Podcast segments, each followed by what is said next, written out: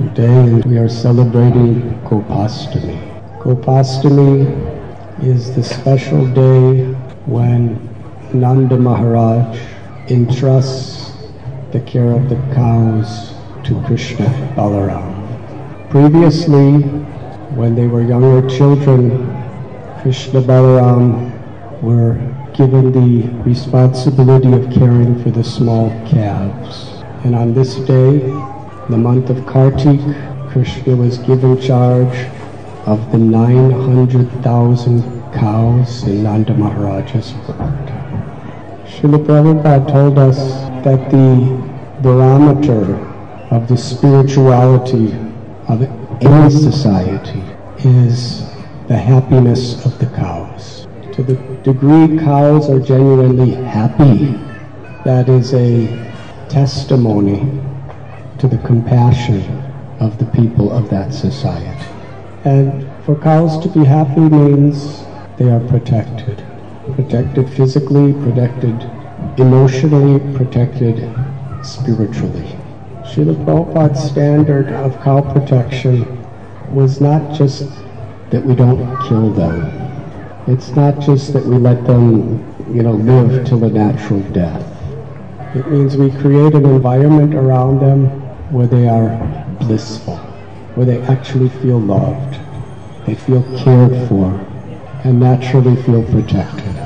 Because this was the very basis of the culture of Vrindavan, to give happiness to the cows. And Krishna being the supreme personality of Godhead, our whole spiritual lives are dependent on how we please Him. Sam Sadir Haritosha. That whatever our varna, whatever our ashram, whatever we do in our service, its success is if Krishna is pleased. And Krishna has so strongly, through his actions and through his words, shown us how pleased he is when the cows are happy. In the Gopal Champu of Srila Jiva Goswami, he tells the story when Krishna is taking care of the calves in Sri Braj Bhumi. They were out in the pasture grounds, and one of the little calves felt so frightened and alone, missing her mother. She was mooing like a little calf.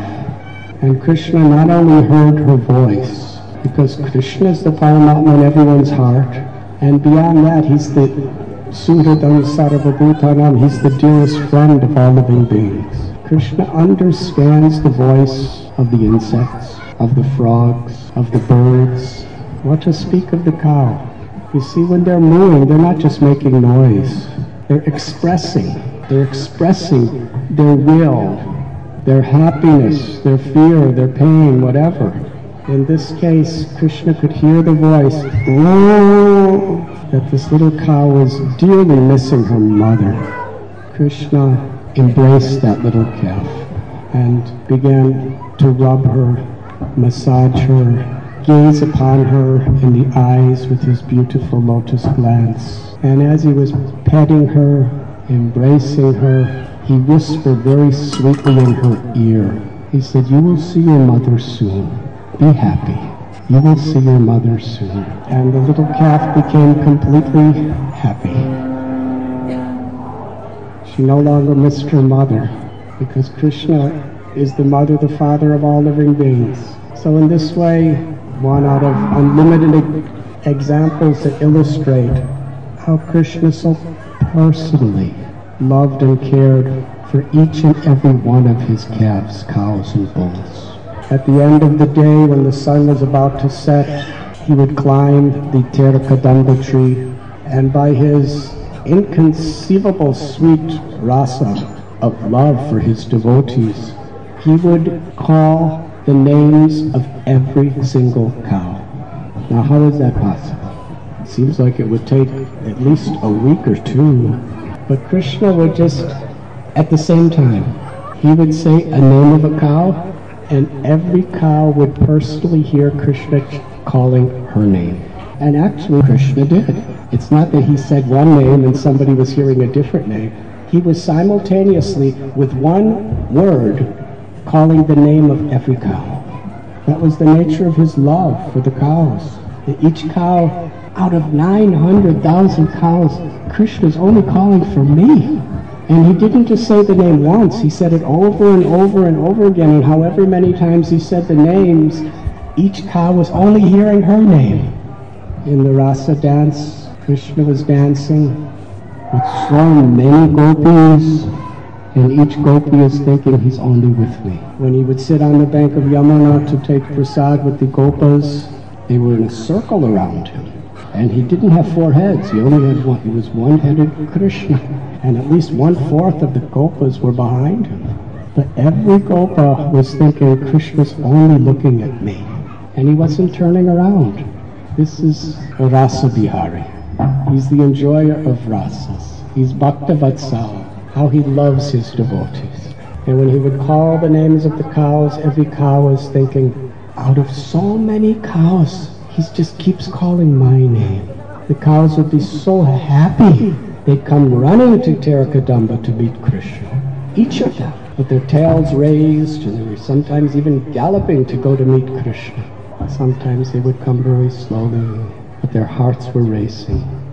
When Krishna would play the flutes with his boys, he would play his flutes to give pleasure to the cows and the calves and the bulls. This is Vrindavan. If we want to create the Vrindavan environment in our communities, we have to take this very seriously. Srila Prabhupada, it was not a detail of his mission. It was one of the prominent pillars of what he expected us to do.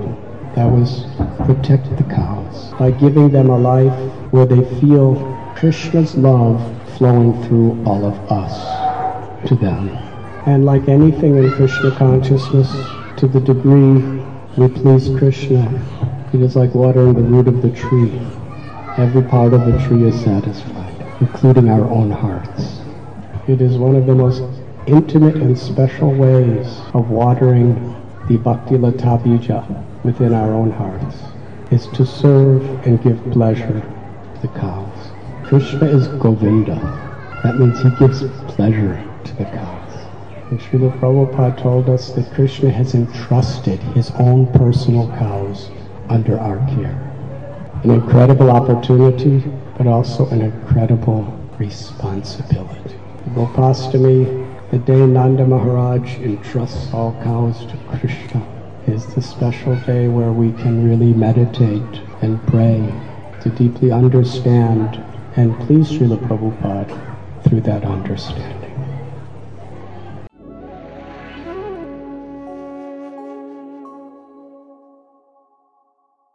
You were listening to Radhanath Swami on thesacredconnect.com.